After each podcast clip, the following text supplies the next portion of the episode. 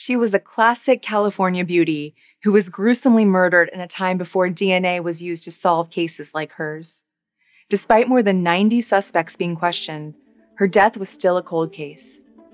This is the true crime story of Michelle Wyatt, the young woman whose murderer was discovered with genetic genealogy more than 40 years later.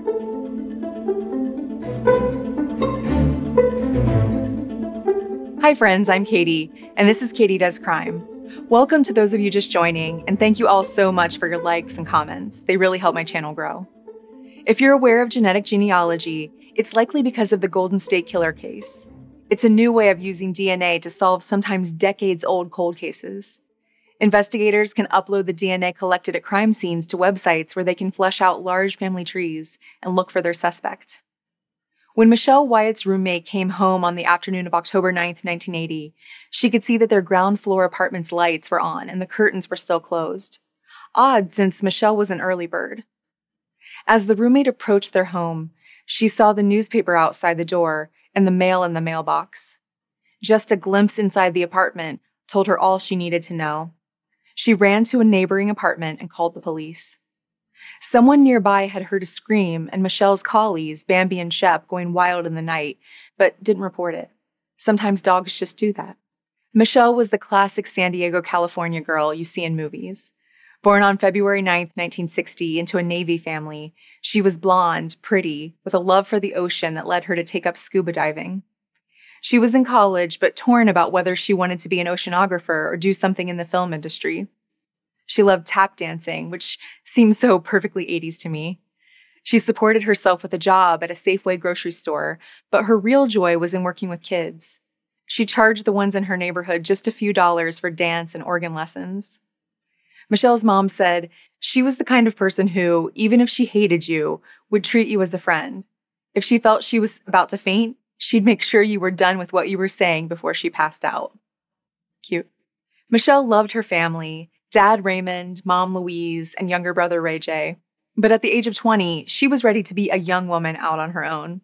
When her dad offered to let her and a roommate live in an investment condo he owned in nearby Santee, she jumped at the chance in January 1980.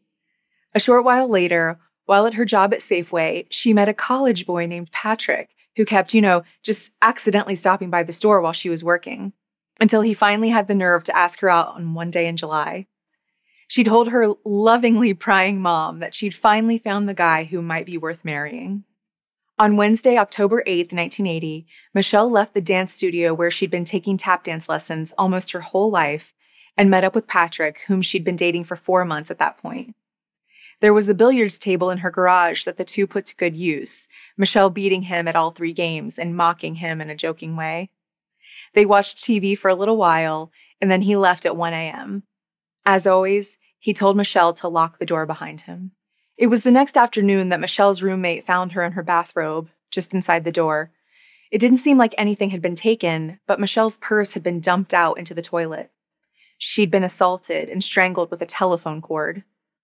Everyone she knew was questioned friends, family, coworkers, anyone who might be able to point to a suspect.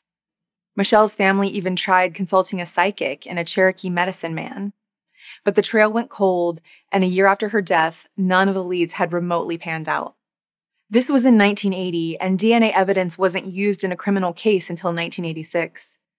By October 1996, DNA testing had become so reliable that authorities actively reopened Michelle's case and interviewed almost 90 suspects. Some were asked for DNA samples because semen had been collected from Michelle.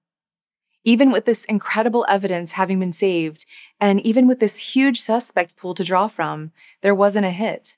Five years later, with better technology, the DNA profile was entered into the CODIS database, or Combined DNA Index System. This is where agencies can capture DNA profiles and compare them to those of known criminals to help solve cases and identify serial killers who may be working across different states. But again, there was no hit. Michelle's killer wasn't a previous convict, and the case went cold for almost 20 more years. Every Sunday to Mount Hope Cemetery. Without fail, Margaret Louise Wyatt makes the trip to this plot just to say hello to Michelle. Honey, I love you. Those were the last words I said to her. You can feel the pain of a parent who outlived her child. My only daughter. The pain of not knowing why she died or who killed her 40 long years ago. Until a homicide detective got interested because it happened to occur in the same town where he grew up. He knew some of the people involved. And he felt like officers had done as much as they could have given the technology at the time.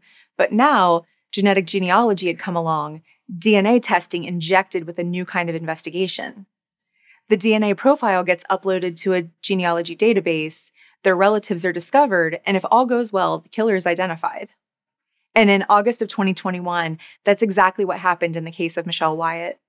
Back in September 2020, the homicide detective working on the case sent the DNA sample from Michelle's murder to one of those commercial ancestry labs like Ancestry.com. The work they do is different than the usual police crime lab investigation because it's about helping you find all the people you may be related to. The semen from Michelle's body was sent to a lab called Family Tree DNA, and then the results were uploaded to GEDmatch, a website that someone like you or I could use for comparing DNA. Once you upload your DNA profile, they have tools that can help you analyze and match your DNA to others in the database. The detectives working the case found a thousand people or more who were related to the suspect in Michelle's case, and they were unfortunately not closely related to the unknown person at all. Third cousins at most, not exactly the people you invite over for Thanksgiving dinner.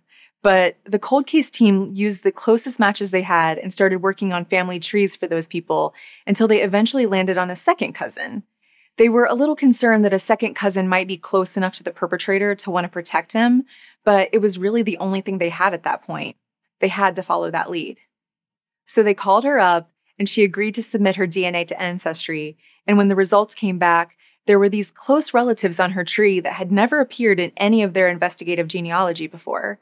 And then they realized the person they were looking for might be the offspring from an affair. They interviewed these new members of the family tree and found that people were generally cooperative. They'd heard about using genetic genealogy to solve the Golden State Killer case. And after all, if these people had put their DNA into a database like Ancestry's, they were already at least a little interested. Investigators got a half sister from these new matches, and that led to the unknown suspect's dad, whom they figured must have a son no one knew about. The father had been a contractor who built movie sets, and through more testing and longer and longer trail of DNA, they found what they'd been looking for.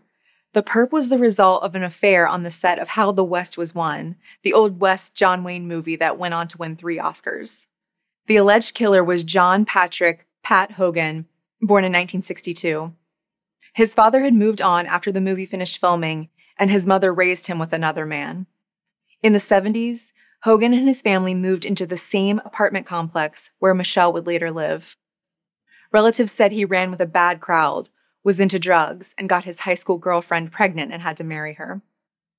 He then joined the Air Force in 1979 and was stationed in New Mexico, but he was an 18 year old on leave for nine days in San Diego that fateful night in October 1980 when he ran into Michelle Wyatt. Having once lived in her complex, John Patrick Hogan was still friends with the guy who lived across the way from Michelle and used to play pool with her in her garage. When investigators asked the neighbor about Hogan all of those decades later, he said, Well, of all the people I know, that's the guy who could do something like that. But nobody ever asked about him. The cold case detectives think there's a possibility that Michelle recognized Hogan from the neighborhood that night and let him in, because there was no sign of forced entry. Or maybe she thought it was her boyfriend coming right back for something. Or maybe, as Michelle's boyfriend later worried, they never locked the sliding glass door from the patio that night when they came in from playing pool. That has to still haunt him. After taking Michelle's life, Hogan returned to his home in New Mexico, later divorced the high school sweetheart he'd impregnated, married again, had another baby, and then died at the age of 42 from a meth overdose on October 9th, 2004. Exactly 24 years after he killed Michelle Wyatt to the day. The guilt must have been too much to live with. When he died, his DNA was collected as part of the autopsy, and the cold case detectives were able to match it to DNA left in Michelle's body. What's interesting is that apparently all of his relatives were like, yep, sounds about right.